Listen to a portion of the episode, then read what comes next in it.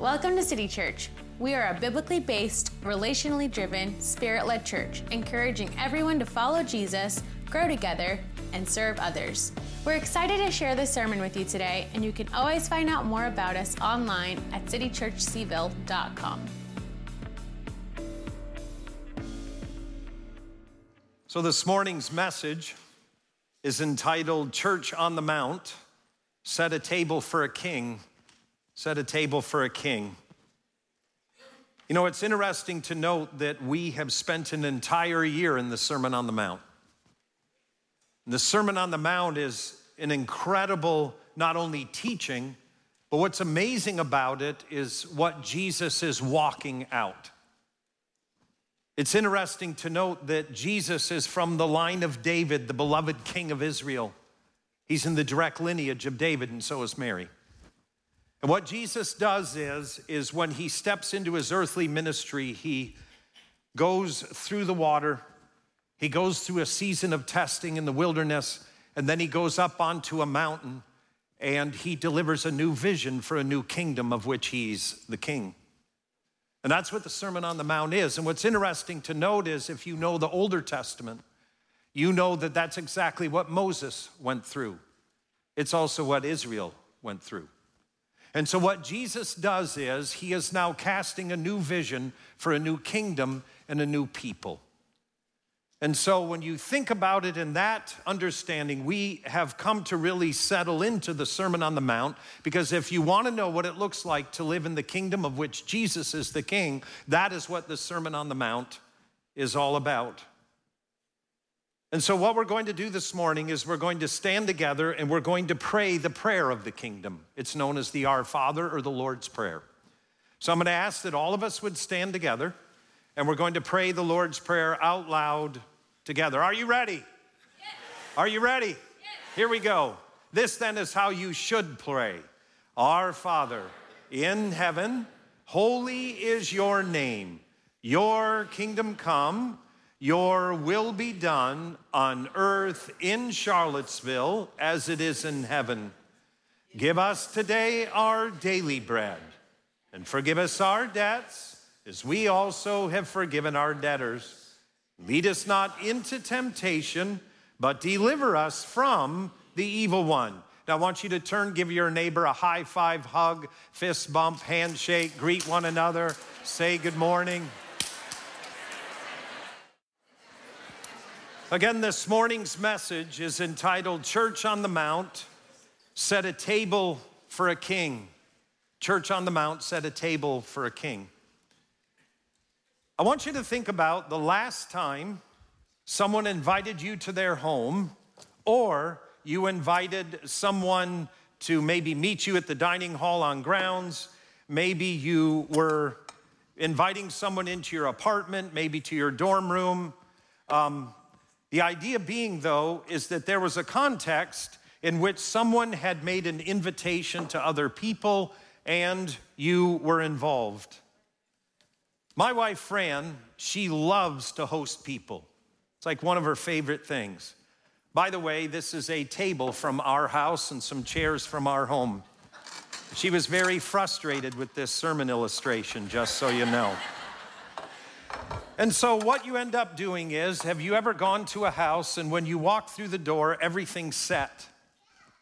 There's something about hospitality that lets you know you're loved, you're expected, someone has been looking for you, and that you are noticed. By the way, in our home, if Fran invites you over, there's about a 99% chance you're going to get ice cream. It's just how it works. I think Jesus ate ice cream. And if you're really close to God, it'll be chocolate. Somehow, there's going to be chocolate involved. But the idea here is that hospitality and opening up a table and inviting people into your private space does something. It's incredibly powerful. I've been invited into people's homes. We've invited people into ours. Funny story, I remember the story of a friend of mine who was 6'6", and he was a pastor. And there was this one lady who invited all of the pastoral team over to his house except for him. And finally, one day, he couldn't take it anymore, and he said to her, "How come you don't invite me over?" And she said, "You're so tall you can see on top of my fridge, and I'm short and afraid of heights, and it's covered in dust, and I would never want you to see that."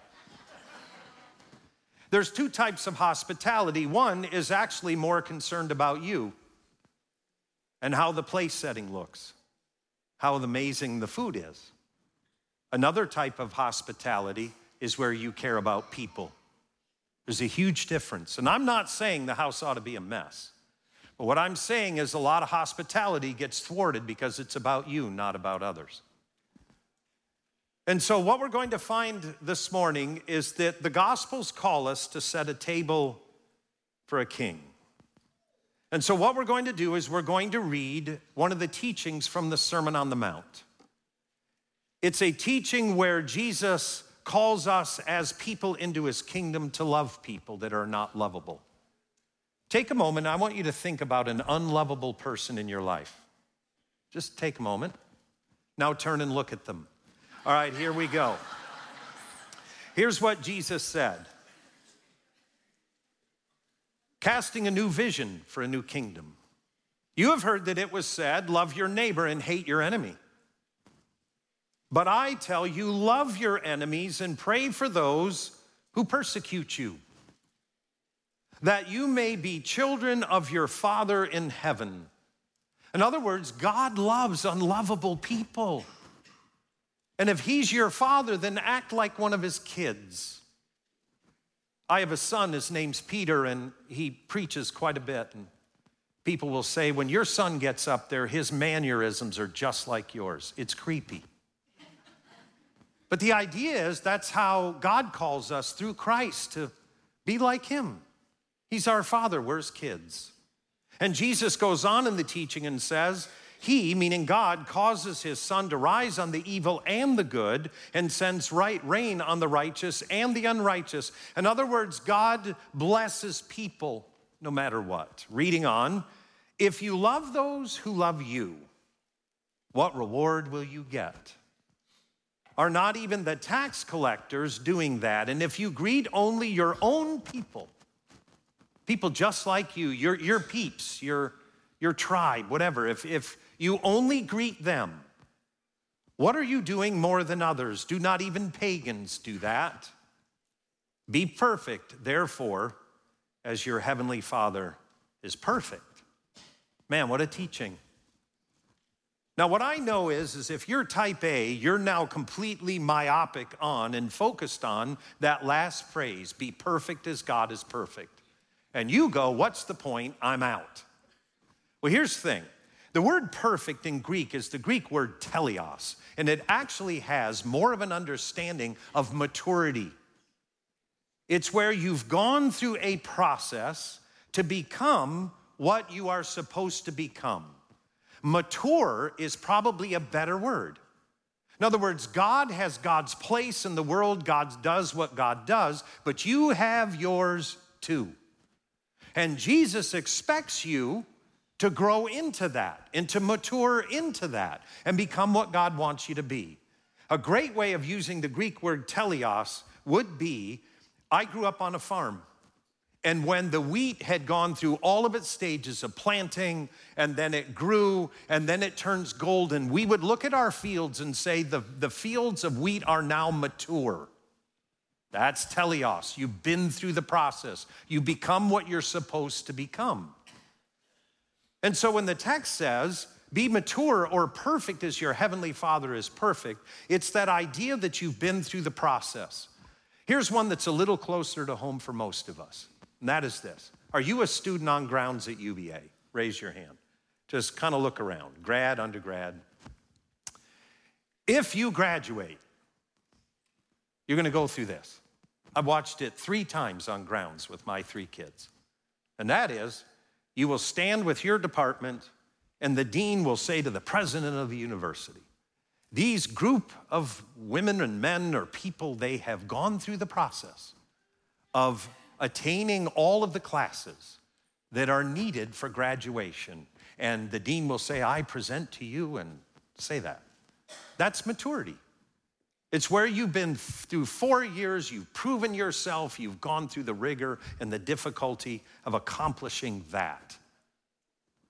Now, what we find now is that Jesus says something that's really fascinating. He says at the end of this little teaching, if you love those who love you, what reward will you get?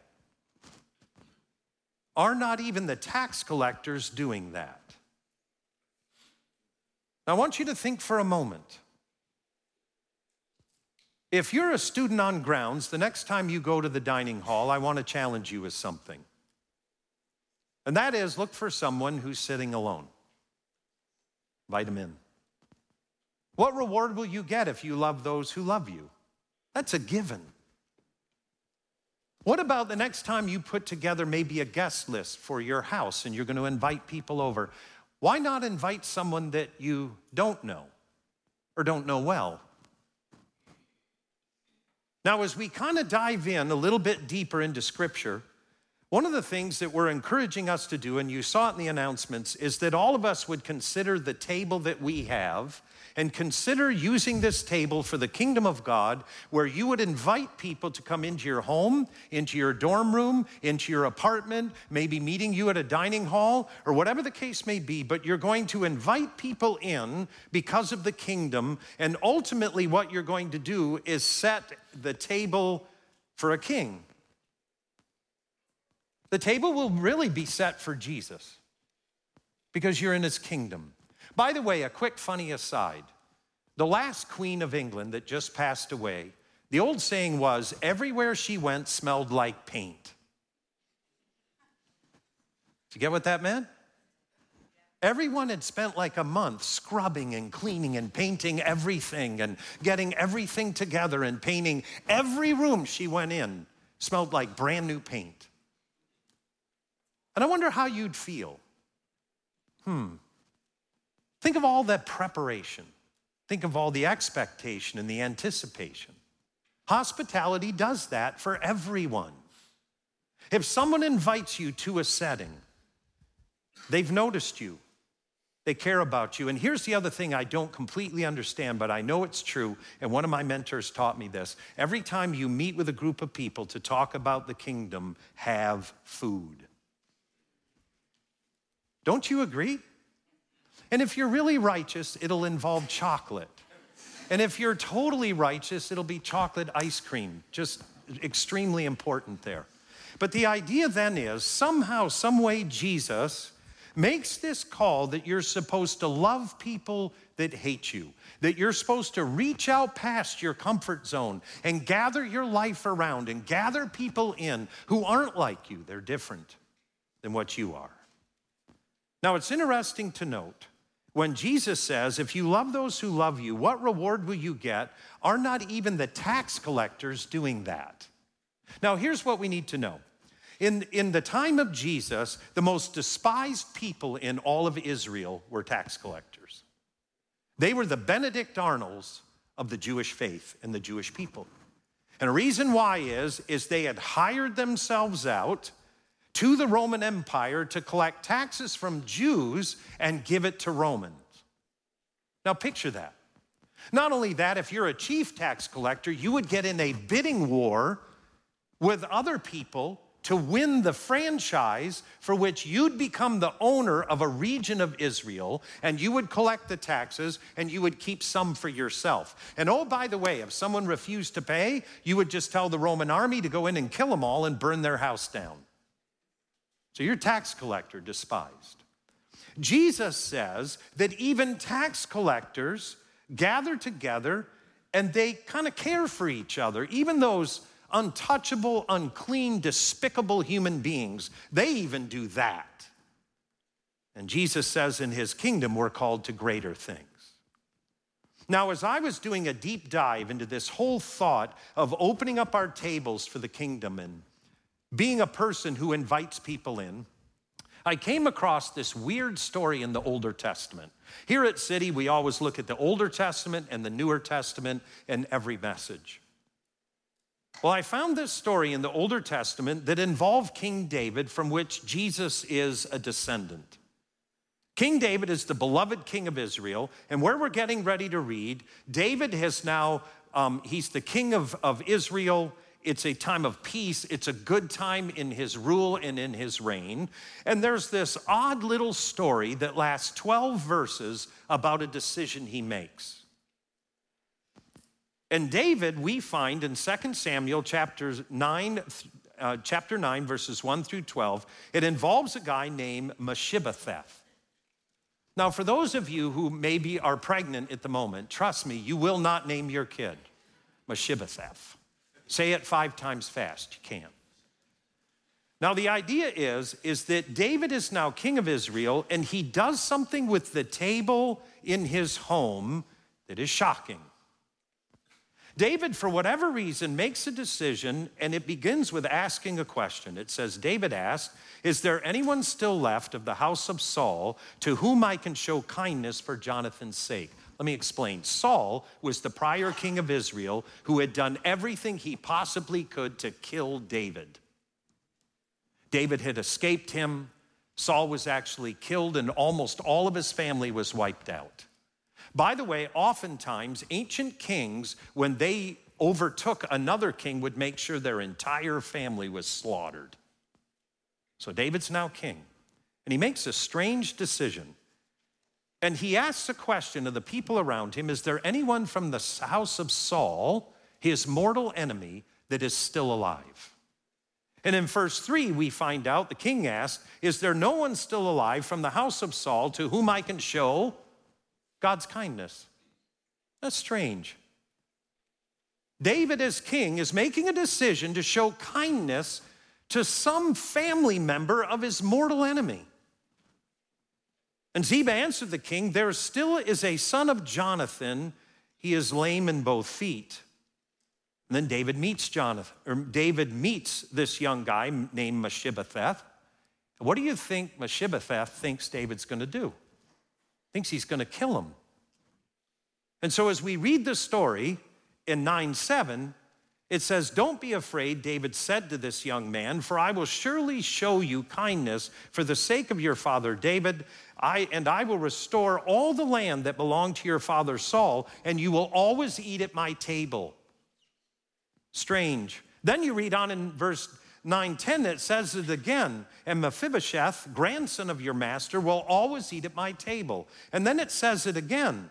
So Mephibosheth ate at David's table like one of the king's sons. And then reading on in verse 13, it reads it again. It says, "He always ate at the king's table. He was lame in both feet." What do you think this guy ended up doing? Where did he eat? At the king's table. And David just kind of comes out of nowhere and says, "I'm going to take my mortal enemy's grandson and I'm going to bring him into my house." And the text says he literally treats him like a son. It's powerful. Why does David do this? For the sake of the kingdom. He's going to show his enemy God's kindness. Now, I cannot prove to us that this passage of Scripture affects what we're getting ready to read, but I do think that Jesus, in the lineage of David, he would have known this story. And somehow, some way, that story informs what Jesus does. Now let's pick up our final reading before we close. What we're getting ready to read is when Jesus calls Matthew to be a disciple. And here's what the text tells us, that Jesus, after doing a very sophisticated teaching on forgiveness, he leaves the house where he heals a paralyzed man. He's been teaching on forgiveness, and he exits that house, and he walks out what forgiveness actually looks like. And how he does it is Matthew 9:9 through 13. And in verse 9, it says the following, the calling of Matthew. As Jesus went on from there, he saw a man named Matthew sitting at the, where's he working? He's the most despised man in the entire region of Israel. Everyone hates him. If you're a zealot, your goal spiritually would be to kill him. And the text says that Jesus teaches on forgiveness, and he goes to the tax collector's booth, and the guy's in the middle of collecting taxes, and Jesus says to him what? follow me. And Matthew got up and followed. And while Jesus was having dinner at Matthew's house. Now, here's one thing that we need to know, is that at the time of Jesus, there was this movement in Judaism that had become very extreme. Some of it was based upon the dietary laws for the Jewish people. The Old Testament tells us God wanted a peculiar people, and as part of that, they had specific things they could eat and they couldn't eat. And so what we find at the time of Jesus, though, is that those dietary laws had grown way past the intended purpose. And now what would happen is when a righteous Jew met to eat or invited people into their house, they would make sure that everyone that sat in those chairs were as righteous as they were. And there was this sense that if you sat at the table and you ate with someone and they were spiritually off, their spiritual cooties would jump on you. Literally, it's what it is. And so at the time of Jesus, loving your neighbor meant that you would handpick all the people that were righteous. You would invite them. You may eat with them and break bread with them, but they were essentially you multiplied. And now what Jesus does is, Jesus shows up and he calls Matthew to be his disciple. And the text says he's literally sitting in Matthew's home eating dinner. It's completely unheard of. But he's demonstrating the love of God and the forgiveness of God physically. And the scripture goes on to tell us that he's there eating in Matthew, the tax collector's house. And verse 11 says, when the Pharisees saw this, they asked his disciples, "Why does your teacher eat with tax collectors and sinners?" Now, on hearing this, Jesus said, "It is not the healthy who need a doctor, but the sick. But go and learn what this means. I desire mercy, not sacrifice. For I have not come to call the righteous, but me and you, sinners. That's why I've come." And so as we think about putting feet to our faith with this message, I'd like us to think very carefully about who we eat with. Now, here's what I believe. I believe that in Jesus's kingdom involves setting tables for people who are outside your comfort zone and don't love you.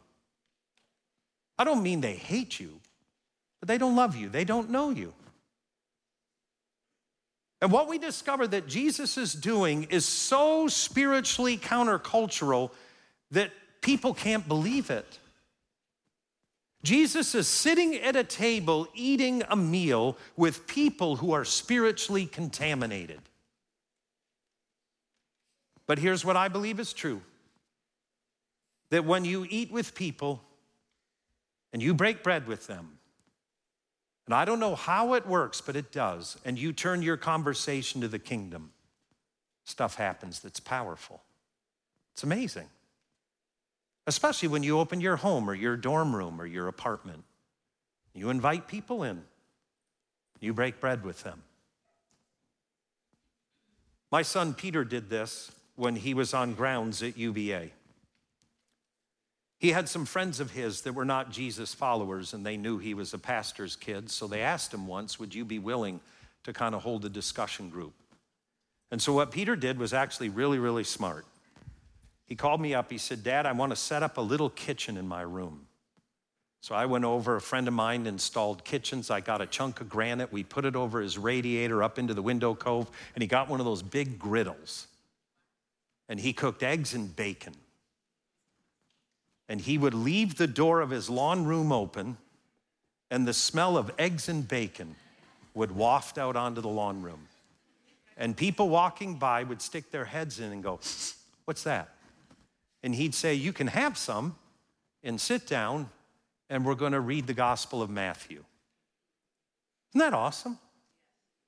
Now, I don't know if you've ever been a college student, but if someone will make you food, you would attack hell with a squirt gun to get that food.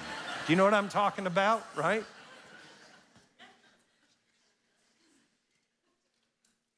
Now, when you think about the call of Jesus, it's not complicated. It's not complicated. You don't have to be a theologian to do this. It's about prayerfully putting together a list of where you invite people into your world and you break bread with them and you have a conversation about the kingdom. Now, what we're going to be doing here at City is we're going to be empowering our church family to do this.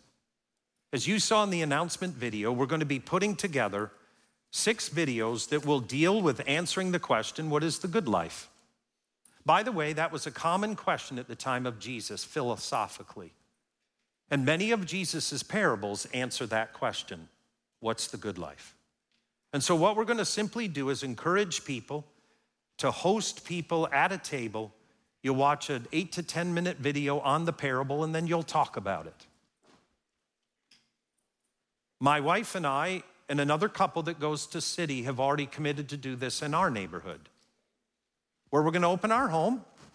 We're going to invite people over to talk about the good life and what does Jesus have to say.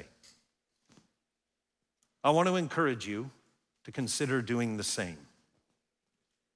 Now, in the chair under you or in the seat pocket in front of you, there is a slip of paper with a QR code. I want to encourage you to take that with you, or you could take out your smartphone and click on that QR code. One side is if you're feeling led by the Lord to be a host. Another one is if you just sign up to be part of a group. You might not be able to host one, but you'd want to be part of one. There are simple sign-up forms. Pastor Keith, who's heading this up, will be a part of kind of getting you connected and trained and supported in the right way. And so we're encouraging you to step out of your comfort zone, to step out for the kingdom, to do like King David did and maybe invite someone in that isn't your favorite person. But what we're encouraging is you wouldn't go through the list of people that have a monogram Bible and are a deacon at their church. Instead, look for people who are maybe outside of faith, or they're looking over the wall of faith, and just invite them in to have a meal and to talk about the kingdom. Would you stand with me? Can we take a moment to close our eyes?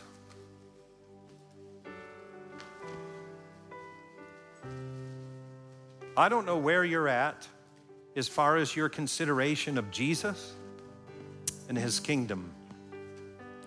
Maybe you've been in the kingdom for decades. Maybe you're just kind of looking over the wall at faith and checking it out.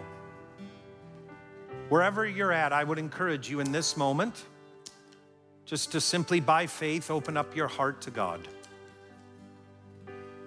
Ask God to speak to you. Ask God the Father to reveal his Son.